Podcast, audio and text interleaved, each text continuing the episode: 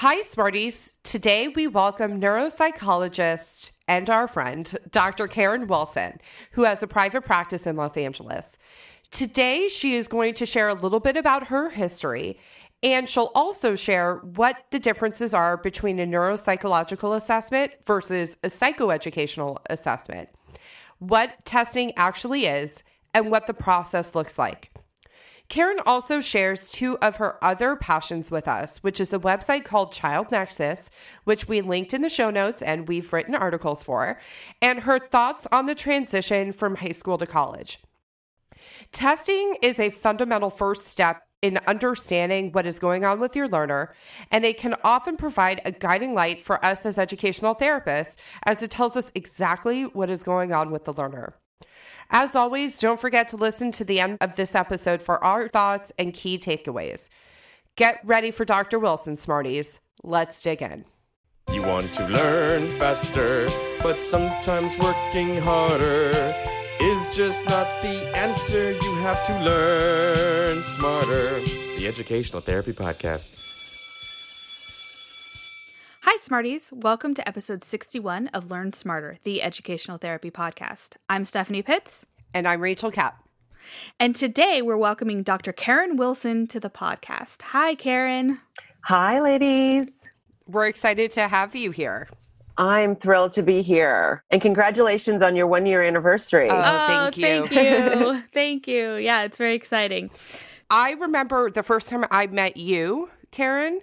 hmm I think Steph and I were in the planning stages of this podcast. I think we talked about it the first time we ever met. And you were working on a big project too, We which we'll talk about for sure. But it's crazy to think like this podcast has been going on for a, we've known each other a long time now. You and I. When was that? It's been a, over a couple years. yeah, definitely. Yes.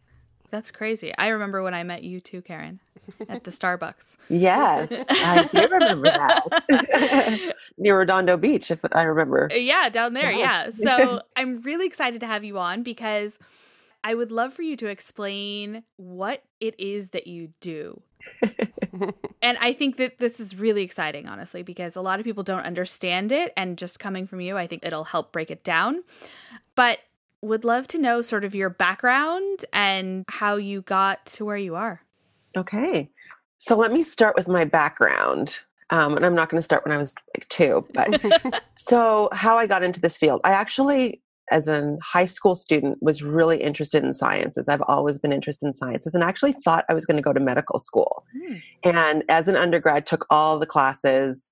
I took calculus, physics, chemistry, biology, and I took psychology as an elective. hmm And I just fell in love with it. I thought this is something that I want to do, but I really still love kind of the neuroanatomy and the aspects of the brain. And then I discovered this field of neuropsychology where it just was a perfect mesh between those two areas that I really loved. And I could study the brain without having to touch blood.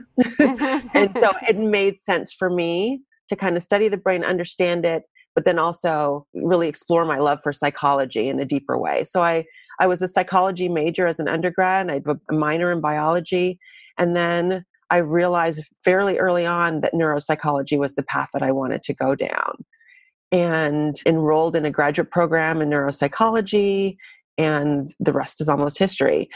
And what's interesting about neuropsychology is, you know, it's a study of the relationship between brain and behavior.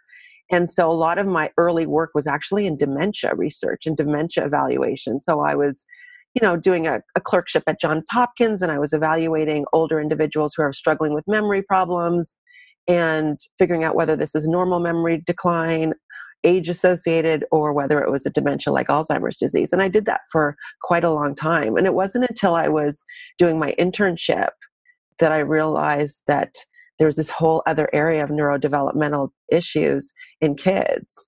And I started doing those evaluations. And then after I finished my internship, I moved to California where I did postdoctoral training and did some more pediatric work. And I realized that this is really what I wanted to do to really impact and have an impact on individuals early on and make a difference in, in the trajectories of their lives.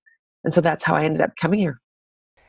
So, can you talk a little bit more about if someone was going to come and work with you, Mm-hmm. what would be the initial reason and what would they get as a result of working with you? Because we know because we read it and it gives us a guiding a guiding light Right. with our students, but for our audience who maybe has no familiarity with this whole kind of process that we go through in LA. Yeah, I would say that most of the people, the families that come to me, they come to me because their child is struggling and they don't know why. So, most of the kids I see for the first time are somewhere between kindergarten age and third grade, Mm. although I test all the way up to age 18. But the most of them come in within that window. And it's because the kids are struggling in school, they're struggling on the playground, they're struggling in soccer or basketball, and the parents don't know why. And they want to have a better understanding of why their child is struggling. That's the main reason. And they will either come in self referred, a friend told them that, you know, you should maybe look into this a little deeper. The school is recommending, the pediatrician might be recommending. But they're coming in because, again, their child is struggling. They're struggling because they can't read as well as other kids, or they can't read at all. They can't focus long enough to learn, or they're struggling with writing or getting their thoughts out, organizing their language. And the parents just want to know why. That's really why they're coming to me. They want to understand why is my child struggling? And then more importantly, what can I do? hmm to help them right and that's my job is to figure this out and then develop a plan to what you do to support your child moving forward with their struggles It encompasses so many different things. Right That's the beauty of it too. It's that, you know, you're not just taking the kids that are just not reading. There's all these other things that parents don't really realize. A lot of them just think, "Oh, I have a reader or I don't." hmm and don't really look into there might be other things that are causing other things to show up right and you know they're not used to seeing how would they know how would you know right unless you do what you do or we do what we do right but if you're a parent that has no prior knowledge or experience with this mm-hmm. or this is the third kid and this is the first time this has happened how often do we hear that right so I think just the breadth of all the different things that you cover and find out about is wonderful. It's a wonderful thing for parents to be able to find out and figure out so that they can take action and make a plan. Right. And I think one of the things that's important is that when kids are struggling for, I'll use reading as an example since you mentioned it, is that oftentimes you don't know why they're having trouble with reading. And kids can struggle with reading for so many different reasons. And so for some kid, it's that they can't decode those words. You know, they're looking at the squiggly lines on the page and they don't know that those are letters and those letters are connected to sounds. Their brain is not processing that information in the same way.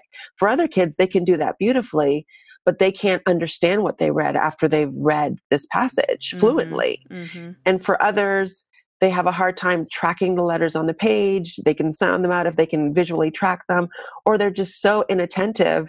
They're adding words that aren't on the page, skipping words that are on the page because they can't focus long enough to get through what is on the page. And if you don't know why they're struggling with that one task of reading, you don't know where to intervene, right? Yes. and then you get a tutor and you're saying i'm going to get a tutor to help with reading but if you don't know if it's attention language phonological processing comprehension then what are you working on Mm-hmm. hmm I think that just says it all right there. Yeah. Preach, Karen. One of the points of this podcast is we hope that when parents are listening or educators are listening, they are able to connect with whatever narrative we're sharing. This conversation that we're having, it's a pretty typical case for Steph and I, and maybe for you to see as well. I would love for you to talk a little bit about the energy with which parents come to you Mhm. because we spend a lot of time trying to normalize you know there are themes and trends that we hear every day from every call that we get and i'm sure it's similar to you. So i'd love for you to be able to share with us if you can a little bit about how you make parents feel understood and validated and supported because this is really scary for a lot of them it's really important that you said that because I think it is frightening. And I think that the anxiety about what this could mean and what this could be actually keeps parents from doing the assessment. Mm-hmm. I see that a lot where there's been a delay in actually doing the evaluation. And had they intervened earlier, they probably would have had better results and better outcomes. but I think that parents come in either because they have a sense that something's going on.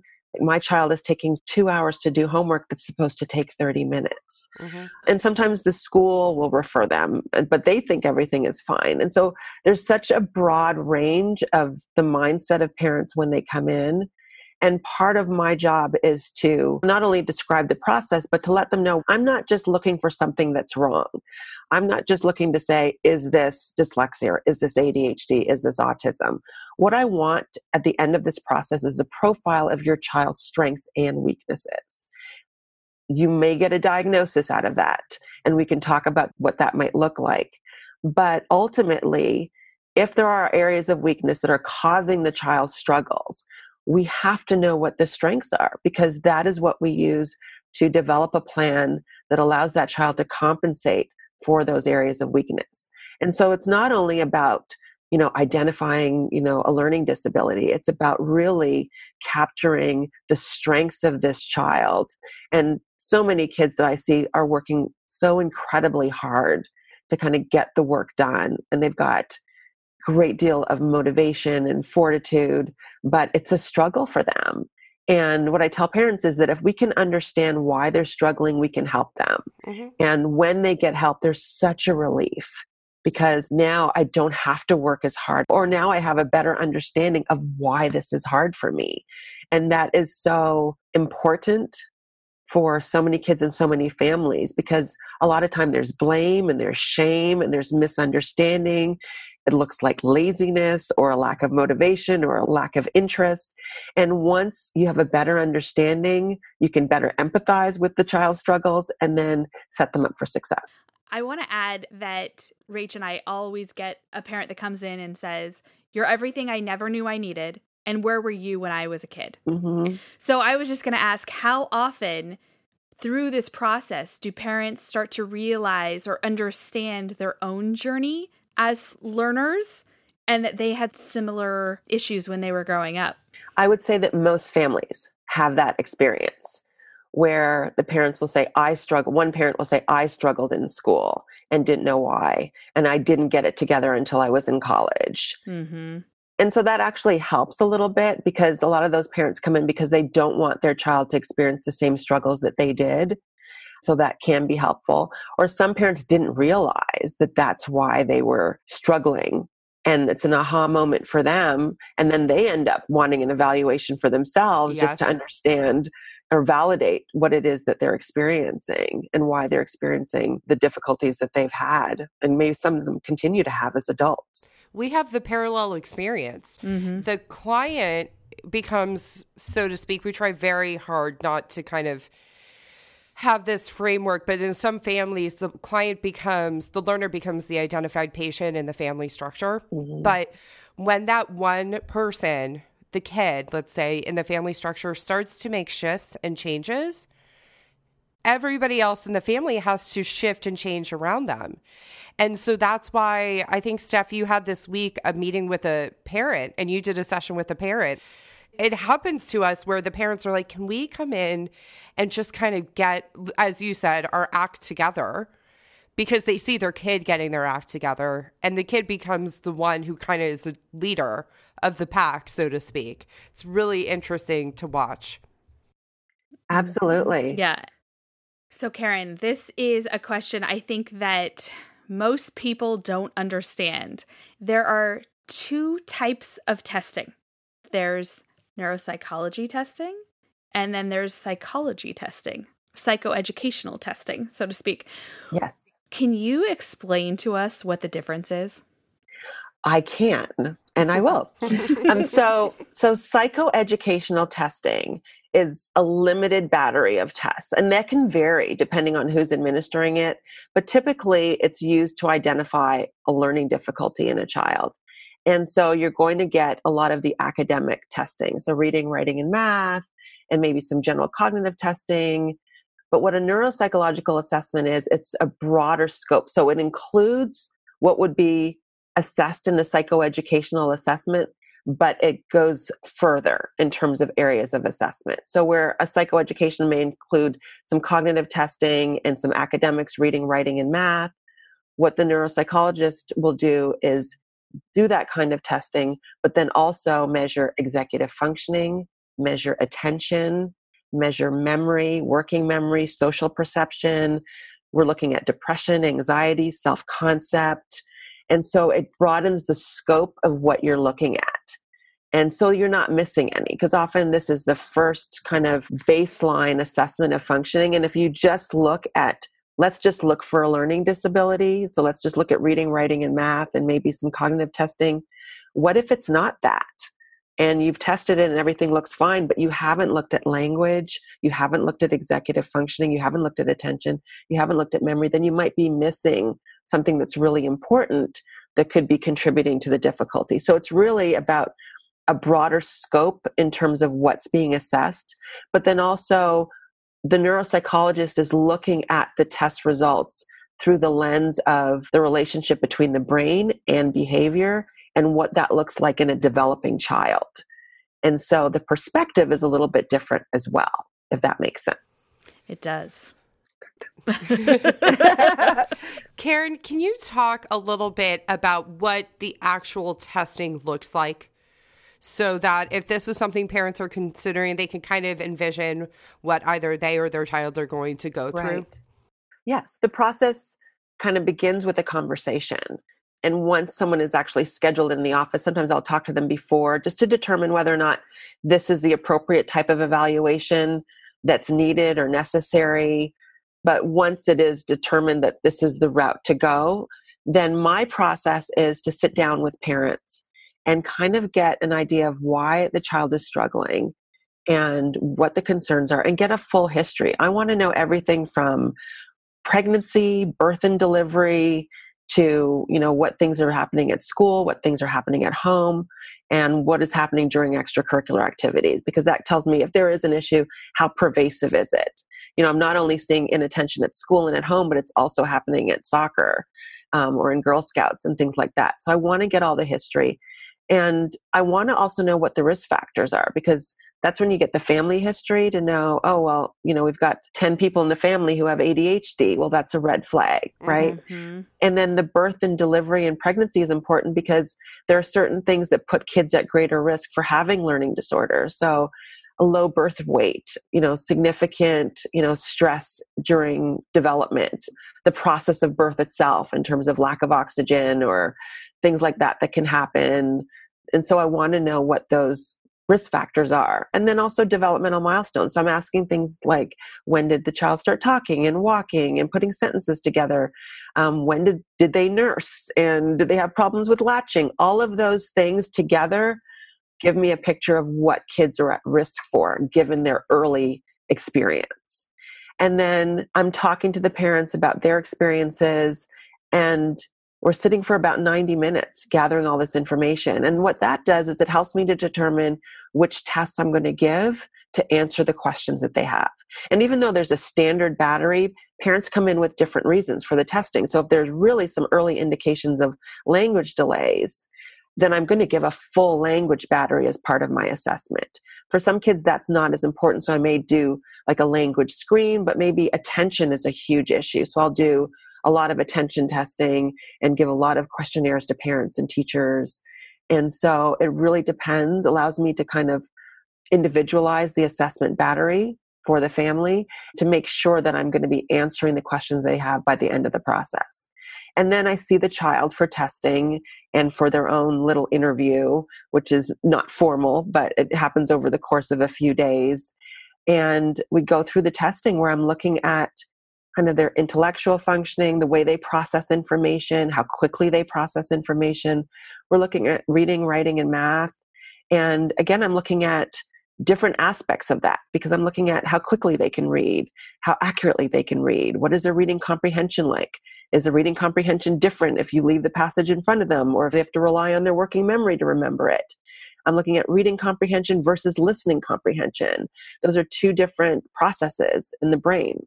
And so, is there a difference? Because what that tells me, it tells me how kids can compensate. So, if a kid is really struggling with reading comprehension, but their listening comprehension is spectacular, then I know the audiobooks are probably going to be really helpful for that kid, right? Mm-hmm. But if I didn't test for listening comprehension, I may not know that. And then I'm looking at the kid's ability to pay attention to things they hear versus things they see, their memory. Those two things are different processes. And I want to be able to distinguish between the two because so many parents come in and say, Oh, my kid has a great memory, but they're having trouble, you know, paying attention. Or sometimes they say, My kid's really forgetful and I think there's a memory problem. And then when I look, I see that it's not a memory problem because I've done a full memory battery. It's an attention problem. And what I tell parents is that kids can't remember something they didn't pay attention to in the first place. Mm-hmm. Yes. you won't know unless you assess for both of those things where the breakdown is, which is the beauty of this type of assessment because you really can pinpoint where the struggle is and then intervene appropriately. And so I'm testing for all of those things I'm giving questionnaires also to teachers and I'm speaking with teachers because I want to know what is that child's experience like in the classroom? What are the teachers seeing? Because that's a completely different context than at home and then in my office. In my office, we're one on one, there are no distractions. It's the optimal environment for testing and for getting things done. And sometimes kids can work really well in here one on one with me, but in the classroom, with all of those distractions, if they have difficulty with filtering or managing a lot of different things, things really break down. And so that teacher perspective is also important for me to know, you know, what's happening at school. And so I have parents complete questionnaires, teachers complete questionnaires. I speak with parents, speak with teachers, assess the child, and get the child's perspective. And what is school like for you? What is hard? What do you like? What is difficult? What do you think would make things easier for you? And I put all those things together, analyze all the information, and then I meet with the parents again to go over the results and to make recommendations moving forward. And then I also meet with the child because oftentimes the kid has spent two, four days with me and they want to know. They're the ones experiencing these struggles and they need to know in an appropriate way. Mm-hmm. you know, why they're struggling why we're making the recommendations why am i now going to see an educational therapist and how will this help me? And understanding you know how their brain is wired differently. And i think that's just very empowering and very enlightening for kids to realize oh I am smart because a lot of times, even with kids are really bright, but they're struggling with reading or math or paying attention, they don't feel smart. And so for them, it's important for them to know that look at these things that you did really great at, but this is harder for you, and we're going to do something about it. And so it actually gives them some hope. Yeah, I love the way you just normalize that too, because so often the kids feel like they are not as good as their peers or they're not smart or not as good as their siblings. Oh, yes. I see that a lot too. Yeah. And really, it's just when you break it down, it has nothing to do with intellectual ability or anything like that at all. So I love the way you're looking at all the different things, all yeah. the things.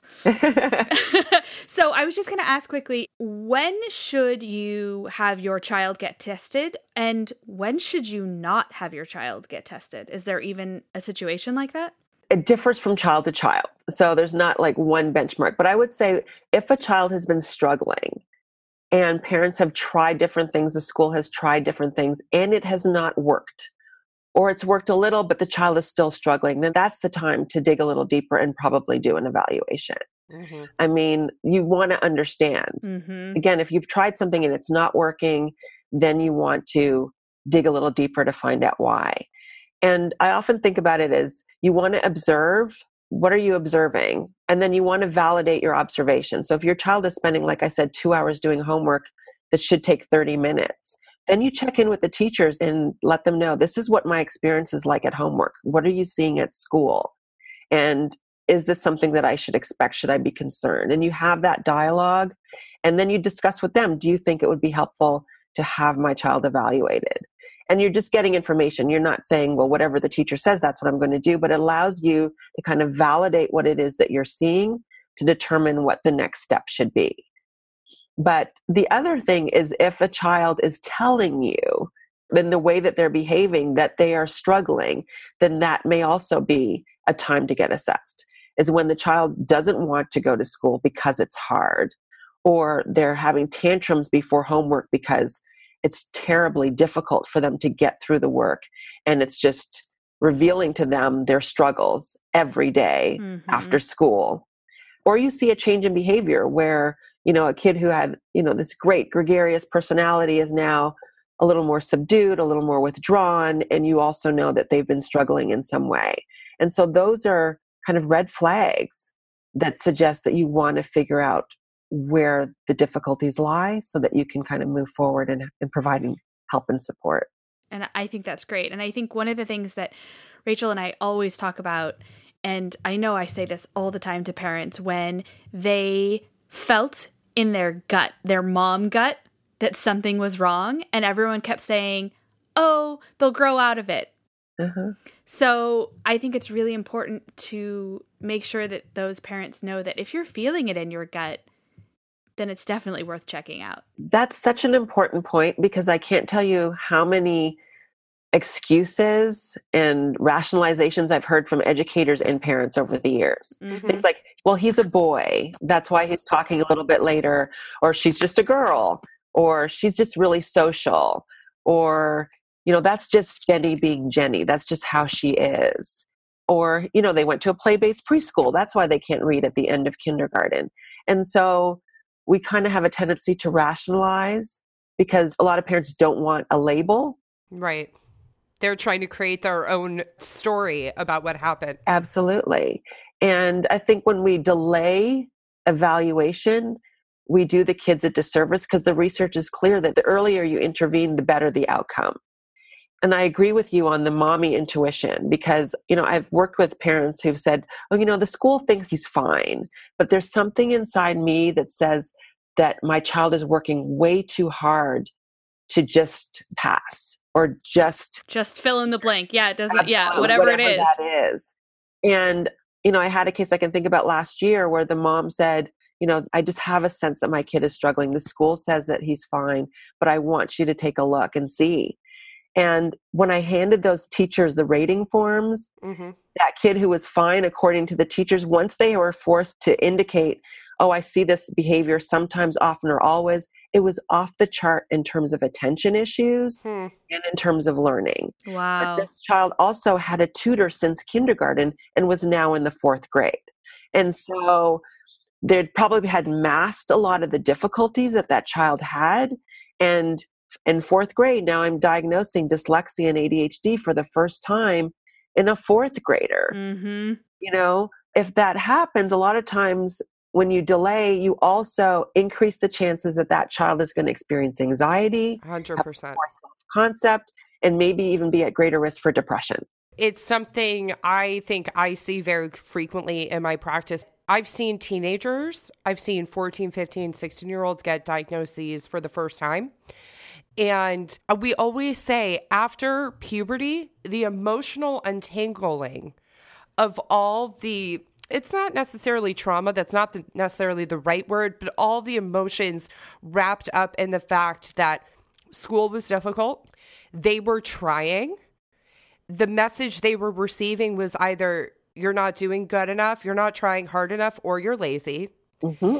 And then you get these middle school and high school students who i don't blame their attitude about school at all why try Mm-hmm. And then you finally get some understanding. And I will say this no matter the age that parents do the testing, there's always parent guilt for not mm-hmm. knowing sooner. Absolutely. No matter what.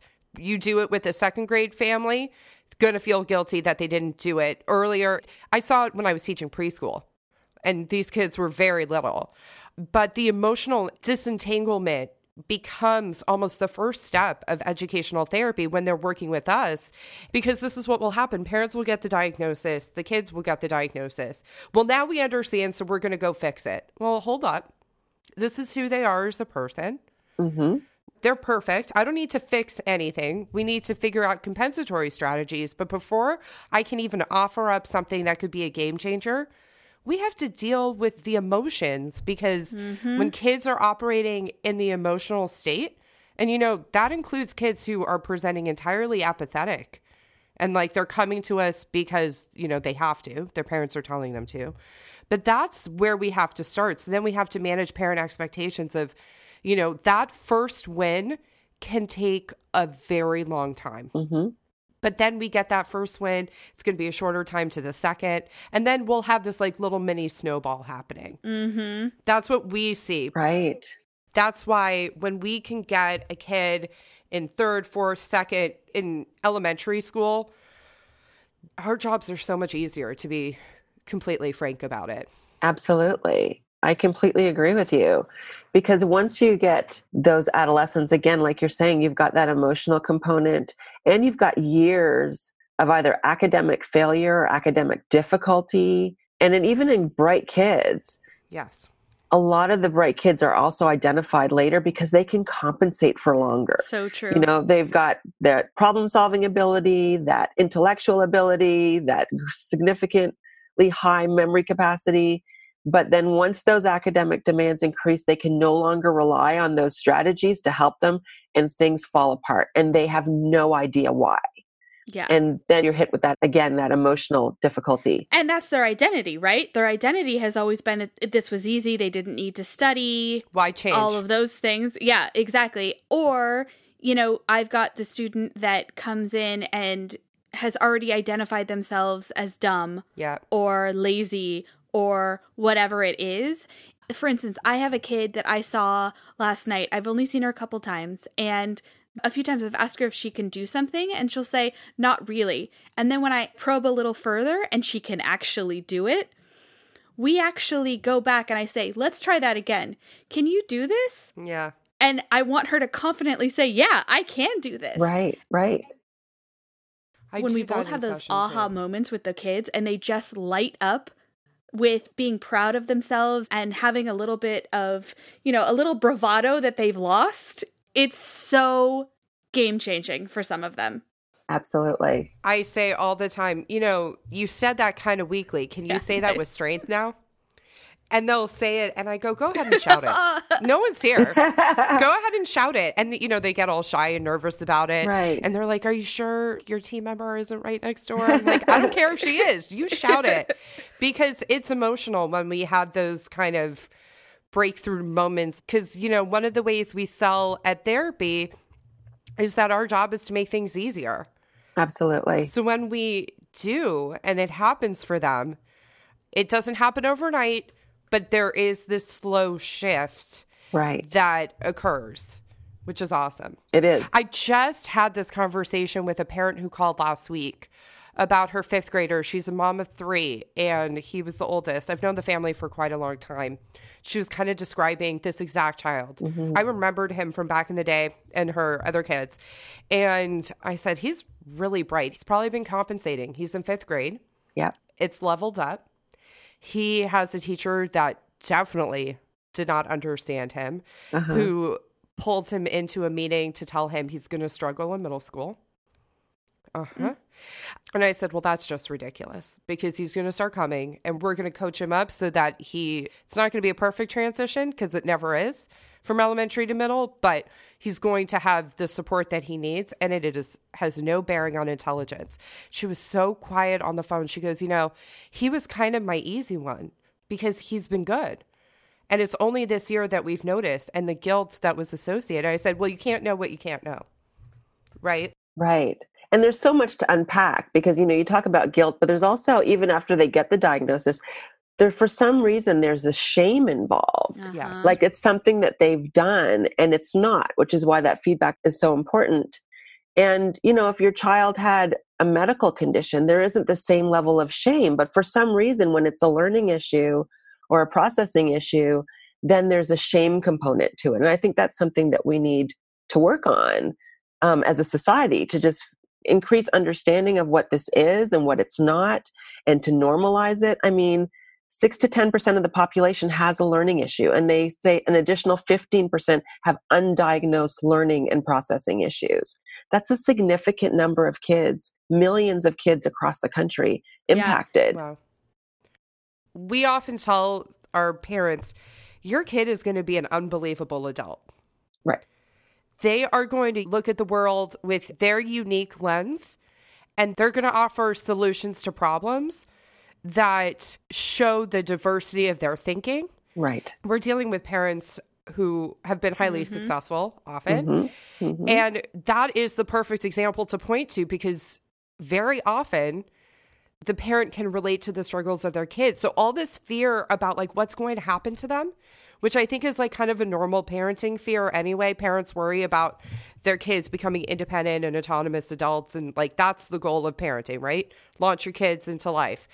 But then you can point to the parent who experienced the same thing as a student and like, "Look, you're killing it." Yeah. Yeah. Right now. Like everything turned out okay. So And for those parents that are just, you know, knee deep in it right now, I just wanted to mention that in episode one, we talk about you're not alone because, like Karen said, there's so many kids and adults who struggled as mm-hmm. kids that are dealing with the same thing. And I agree with you. Let's take the shame part out of it and let's work to make it easier. we don't talk about it enough. Absolutely. I think that's one of the reasons why people are embracing this whole idea of neurodiversity for the reasons that you're talking about. That a lot of these kids, if they have areas of weakness, they also have areas of tremendous strength that is beneficial in the academic environment to businesses. And I think we're we're figuring that out more and more. Mhm. And that's an important message to tell people. But we also be again, it ties back to identifying those strengths and weaknesses and helping the child further develop those strengths that they can later use um, to be successful. This is almost the exact right moment of history for your kid to get identified with a learning disability, Yes. right? Yeah. Because we know what to do. Yeah. Teachers are understanding the language of this, schools are understanding the language of this, society is starting to understand it more, Right. Right. Mm-hmm. and we know what to do now about it. What's interesting about that and the irony of that is that we have access to more information than we've ever had. But still, there's so much misinformation and well educated parents who come into my office and still don't know what dyslexia is. Right. and don't know what ADHD is. And there's still so much work that needs to be done in terms of educating parents, informing teachers, and really helping society understand these profiles and these kids and what they look like as they get older because then we can help more people which is why you know what you've done with your podcast is so important is because you both and like myself we want to do more than just affect the small number of kids that we can see in our offices Yep. on a weekly basis Mm-hmm. the idea is that you want to have a greater impact and for me you know because i do so many different things there's only so many kids i can see in my office you know the neuropsych assessment takes over 20 hours of my time for one kid Mm. And there are so many kids and so many parents who could benefit from the information that we have Yes. that it's important for us to share it to as many people as possible. And I mean, I did a talk in March in front of school principals for an organization, American Christian Schools International. And so many of them completed these feedback forms and said, Thank you for explaining executive functioning to me. I didn't know what it was Wow. or thank you for explaining dyslexia. That's not what I thought it was. And these are principals. And so now they've invited me back to talk to their teachers because they want their teachers to have that information. So I'll be speaking in front of 900 teachers, I think, in Northern California, 750 in Southern California. But even with all the information that is available, there's not enough sharing of that information with the people who need to hear about it. It's true. Yeah. So, just like you were saying, we're trying to get this information out there. You have been working on this project that you told us about a couple of years ago, and we'd love to have you share what it is because we think it's great and so important.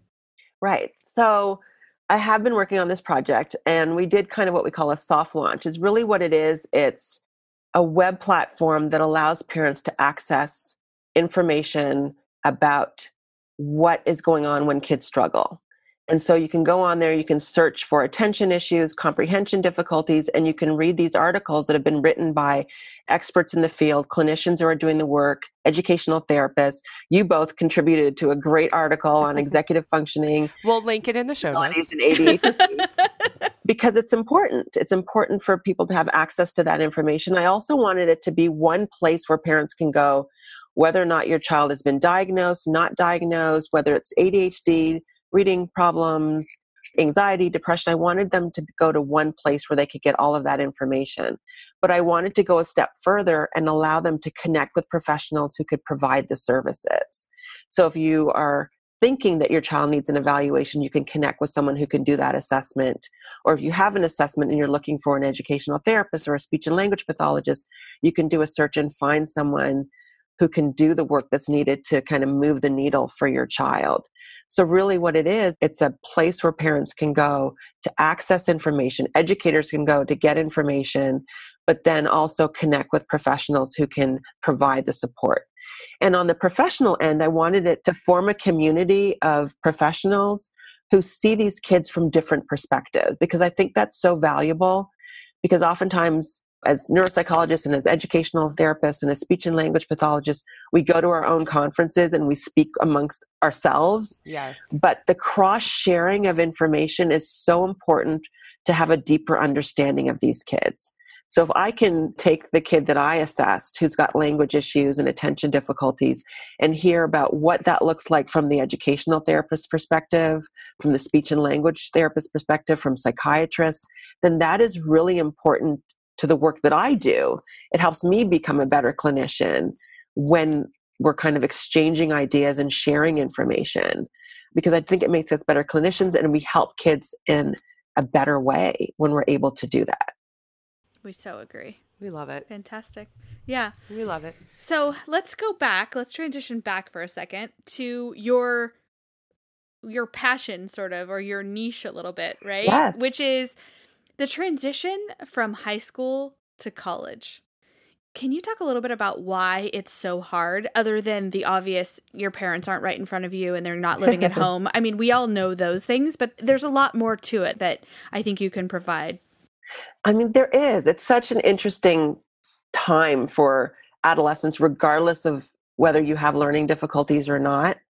What we know about neurodevelopment is that it doesn't stop at age 18, right. right? Right. And so we know that there's been more discussion over the last few years about this period of emerging adulthood.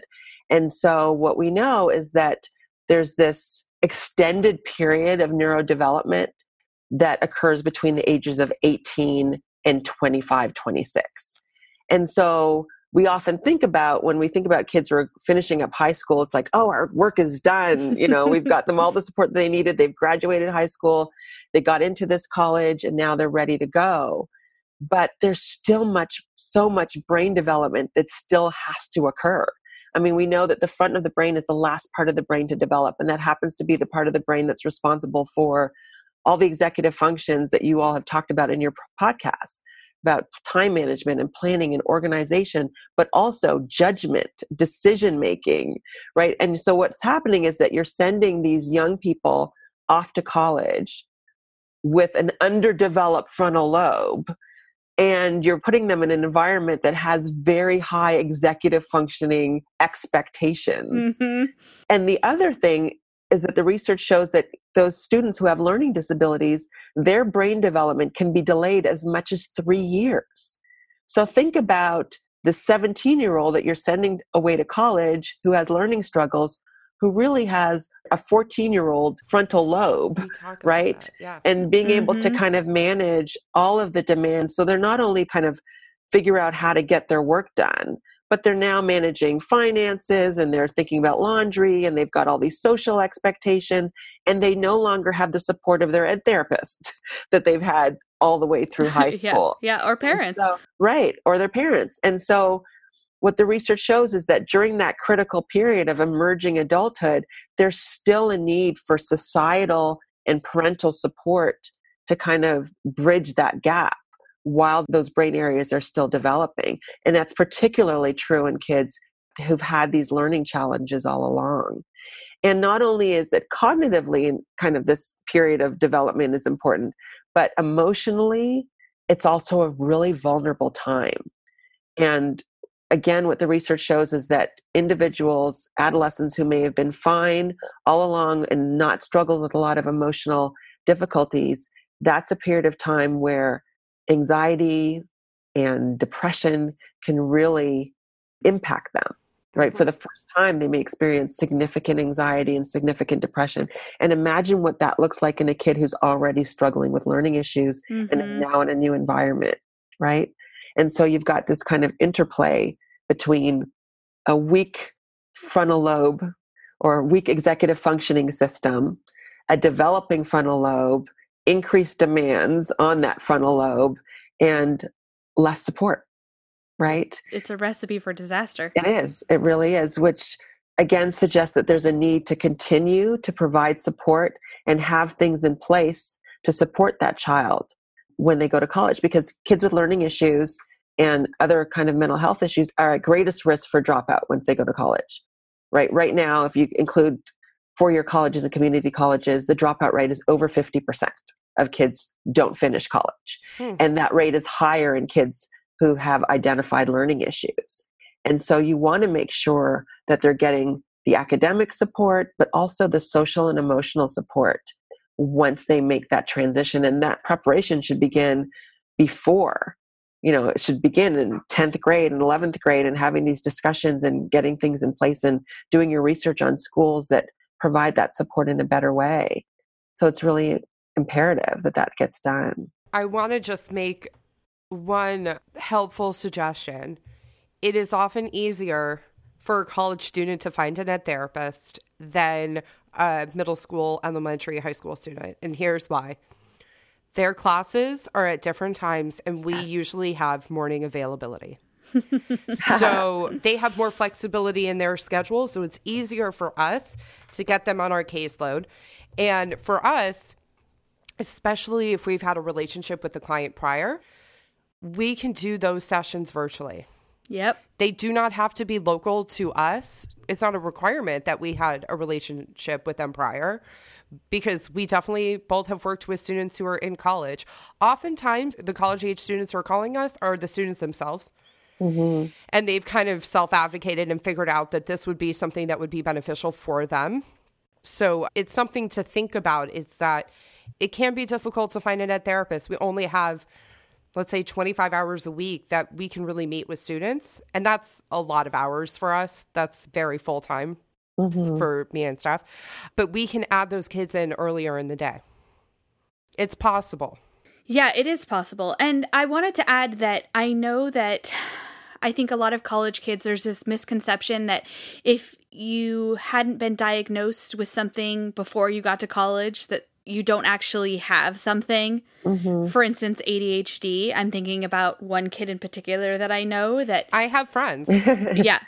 That um, this person's not a client, it's a kid I know in my life. And this person got diagnosed in college. Yeah. And this person was maybe even thinking, well, I wish that I had known, of course, first of all, but it didn't look like it does now that I have to be in the world doing all these things. Right. And so I think there's probably a fear too of, well, if I haven't been diagnosed with it already, then I probably don't have it. When in fact you could. Right. Absolutely. Absolutely. I mean, again, if, if it was missed and it wasn't identified or a person was compensating, then it would not be identified until those demands increase. I mean, and that's one of the reasons why we have parents in our offices saying, That was me. Mm-hmm. The things that my kid is experiencing, and you've just diagnosed him, I experienced the same thing, but they had no idea why. And I didn't know why until this moment. Yeah. Right? And how empowering. Absolutely. If Absolutely. we can take out the shame, it can be so empowering to know and understand how your brain works and how you can use compensatory strategies to make your life flow in a way that is easier for you, however that looks. Right. Right. And then once you get the appropriate intervention, then you see the transformation, yeah, right? Yeah. Then you see the transformation. And then those individuals who've gone through the interventions can better see their potential, For right? Sure. And the potential becomes realized. Yeah. And what would you want parents and teachers to know who have students headed to college? I would say that to connect those students, if they have learning difficulties, with the Students with Disabilities office on their campuses mm-hmm. and have them meet with a counselor to design their academic schedule. Because not all students need to have a full time load mm-hmm. during that first semester, right? It just yeah. makes sense, right? To go part time and see how things go. And once you realize, okay, I can manage these three classes. Then you can add another one. And nobody has to graduate in four years. Most students do not graduate in four years. So you spread the courses that you need to take to graduate over summer sessions. Maybe you take one course every summer. Mm-hmm. Maybe you take a lower course load during the academic year. You miss and match the more rigorous courses with the less rigorous courses. Um, you use spring intersession. I mean, there are a lot of things that you can do. You extend your graduation. Maybe you graduate in six years instead of four. So there are a lot of things that can be done that can alleviate the stress that's associated with this tr- period of transition. I think that's great. And I think a lot of people don't even realize you don't have to take a full load. Absolutely. Or graduate in this arbitrary number that we've determined. Yeah. I have cousins who are college age, and part of their decision making factor about which school they were going to go to is which school they thought they could graduate in four years. And I was like, Ugh. why? Yes. Why? And when I said, why do you have to graduate in four years? First of all, it's going to be scary when you graduate.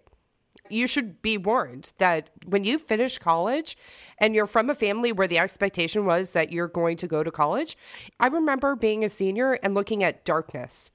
I, it was like a blackness that was coming over me very quickly because I Yeah. was like, what do I do now? Yeah. Yeah. And I remember saying to my dad, what am I supposed to do with myself now? Right. Right. And he goes, Well, that's for you to figure out. I said, Well, I'm not equipped to figure that out. I need to be told. I'm still trying to figure this all out. Yeah. Yeah. And so there's no rush to go and pick a school that they have a higher rate of students who graduate in four years. And if you're really motivated to graduate in four years, you can do that too. At most schools, you can figure that out. Absolutely. And then also to know where the resources are in terms of emotional support. Because again, it's a very anxiety provoking time during that transition. And being able to identify, well, here are the mental health services for this campus.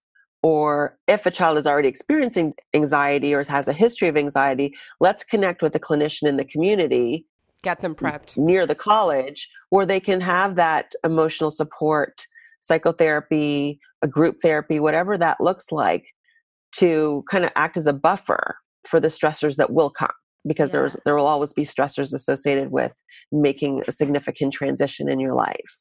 So those are things that parents can be thinking about in order to kind of set their kids up for success, Yeah. right? Yeah. And I think a lot of parents don't realize that you can get accommodations in college. I think that most people just think it ends in high school, it just drops off. And I've had a number of conversations with people that, you know, and thinking that unless you went to, you know, the program at University Arizona or a couple of the specialty colleges that, you know, have a lot of accommodations, that they don't exist in other places. And they absolutely do. They do. They do. And I mean, you don't have a 504 plan or an IEP, Yeah. um, but you do have accommodations, but you have to be a self advocate. They're not going to come looking for you. No Mm-mm. professor is going to say, Oh, you seem to be struggling with attention issues. Maybe you should have an evaluation. Right. Right. You really have to be a self advocate and go and seek out those services and those accommodations. And the earlier you do it, the better. Right. The other thing is that some students say, you know, I've got this. I'm going to go and I don't need these accommodations anymore. I'm just going to give it a try. And then not realizing the demands that are on them academically and also the, all the environmental demands. And so while that may be very optimistic and maybe it can be done, you really want to have a plan in place. Even if you don't use those accommodations, get them early because what you don't want to do is go in there and say, "Oh, I'm just going to try," and then you realize quickly during that, you know, first couple months of school that things are falling apart. Mm-hmm. And then you have to go and register and get all the paperwork filled out. And why have that added stress at that moment when you are responding to stress, right? hmm And so it's important to set those things up early. And then again, if students don't feel like they need it, they don't have to use them. Yeah. Um, But at least but at least it. they've they've already have been established and you know registered for the services that they need. It's the difference between being reactive and being proactive about it, right? Mhm. Absolutely. Even with my high school kids, I'm constantly saying, you don't have to use it, but let's just get it in place. Because so often they, well, I don't know anybody else who has that or does that. And I'm Mhm. sitting there going, you know, You- but you just don't you even so know. realize. Right. Right.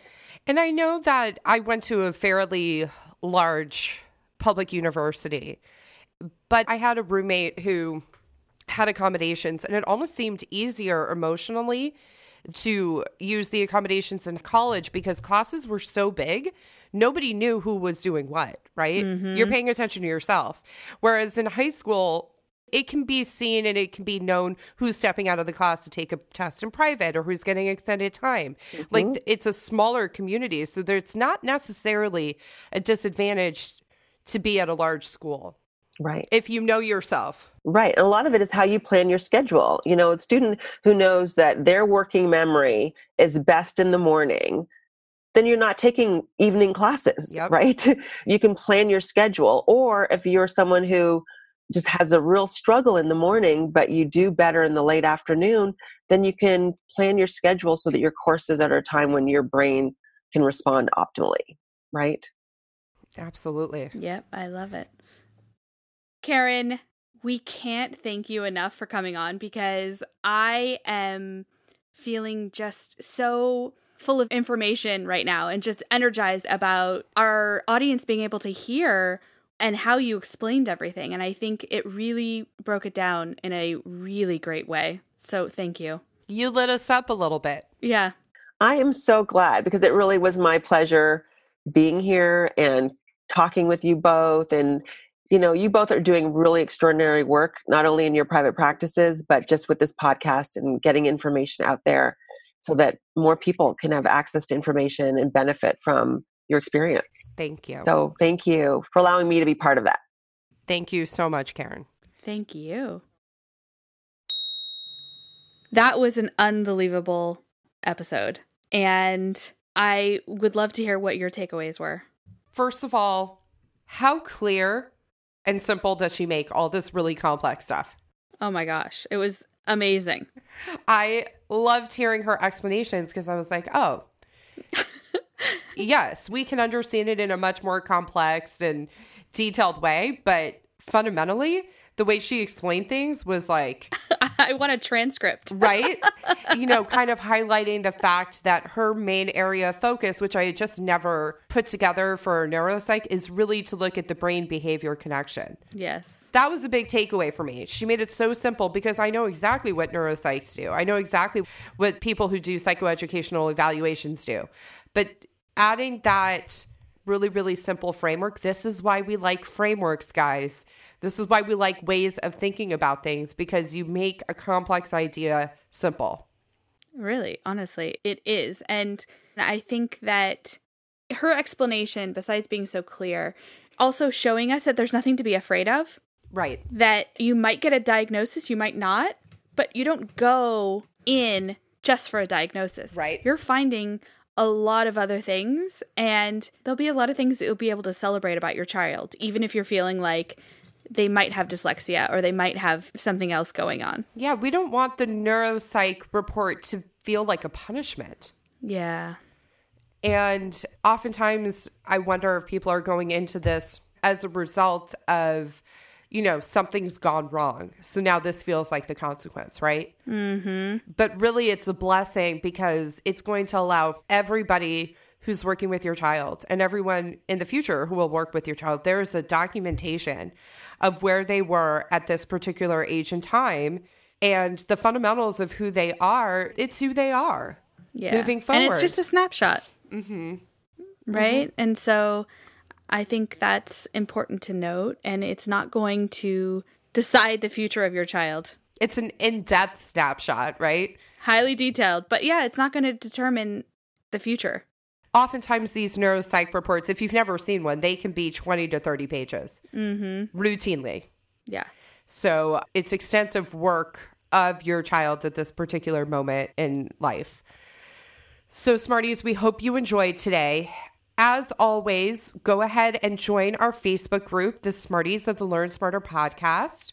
And don't forget to join our email list. That's where you get special insider behind the scenes look of what's going on and what we're thinking about at that particular moment. It's a great way to connect with us. So you can join our email list by going to www.learnsmarterpodcast.com. Really awesome picture of me and stuff on the front of that website. it's true. But have a great week, Smarties. Have a great week.